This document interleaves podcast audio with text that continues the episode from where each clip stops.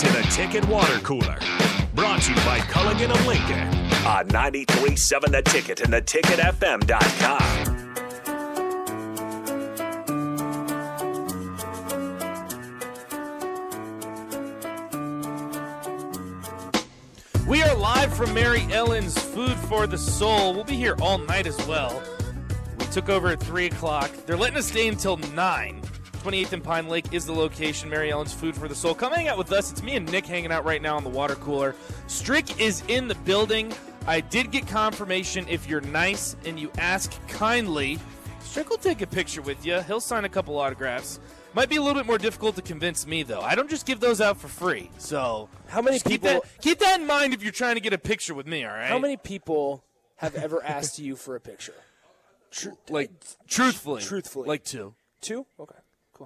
So if you're trying to boost my ego, you can. I think it's picture with me. two, and one of them was the the guy we met at McKinney's that one night. That one guy we met at McKinney's, and there was one time I was live doing something for 10-11, and someone asked for a picture too. So again, I'm I'm gonna. The other time was at a Husker women's basketball game. All right, I'm going to assume that you probably want a picture with Strick, the Husker Hall of Famer. But regardless, Oh, I I, will be here too. Uh, 3 to 9, Mary Ellen's Food for the Soul. Come hang out with us. Husker athletes are going to be stopping by too.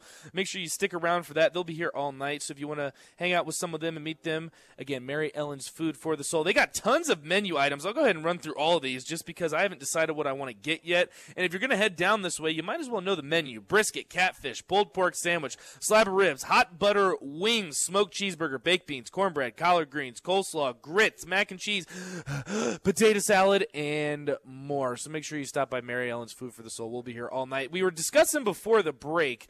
A lot of our discussion was based around uh, Vegas has their win totals for Power Five teams. So we went through the Big Ten. We looked at Nebraska and how they stack up with the rest of the Big 10 There are five Big Ten teams on Nebraska's schedule that currently are projected to have a lower win total when you look at it when how it all shapes up than Nebraska.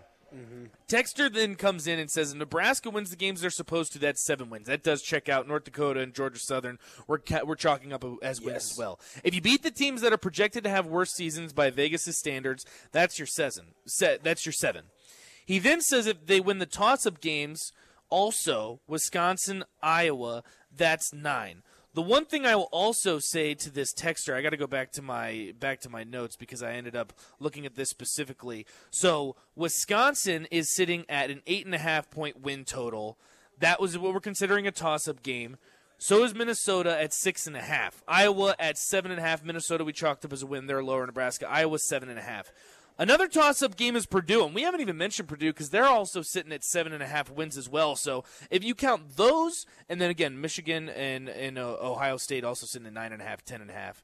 But if you chalk up those, we're talking nine, ten wins. Exactly. And, Well- and that's the discussion that I think we need to be having more than anything. Well, what's more what's more interesting, and I thought about this this morning actually, is that I mean, if you look at those first three games, let's go ahead and think about those first three games first. Okay, that makes Nebraska three and zero for the first time ever under Scott Frost. Makes Nebraska have three straight wins for the first time ever under Scott Frost at Nebraska, which is unthinkable. Which, but it's it's legit. Now, it, it, we talk about Nebraska taking care of business, and I mentioned a little bit ago Nebraska having a boring season, just do what they're Right. supposed to do.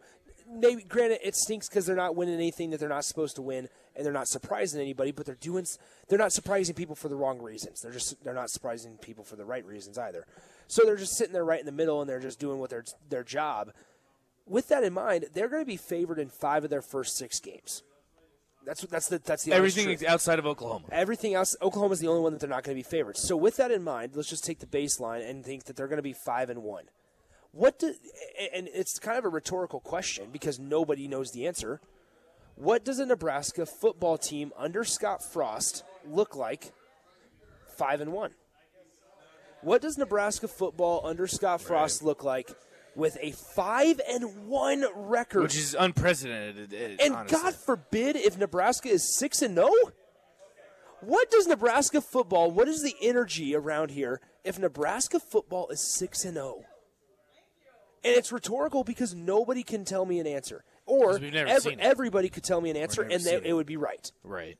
It would be valid. I want to make sure we get to this texter too. He says, "Explain supposed to win games. What is that based on?" So we are looking at the Big Ten. Vegas has released their Big Ten football win totals. Mm-hmm. So Nebraska has been slugged at seven and a half. That's their Vegas. And again, I always say Vegas is always right. You can interpret it in that however you want. Let's just say Vegas isn't as rich as they are based off of winners. That's what I'll say. So we looked at the teams in the Big Ten that have a projected lower win total. So Illinois four and a half, Indiana four and a half, Minnesota six and a half, Northwestern, who you start the season out with four and a half, Rutgers four and a half as well. So they're all projected lower at Nebraska at seven and a half. If you count those as quote unquote supposed to win games, can win games, whatever you want to use, whatever vocabulary you want to use to describe that, that those are supposed to win games. And, and now, And that's the discussion that we're having. Exactly. And that's the discussion we're having. And unfortunately, um, in the first couple, or excuse me, in the first couple seasons under Scott Frost, the games that you're supposed to win, Nebraska hasn't. So that's when we're looking at this season. You need to have something different than you need to have a different result.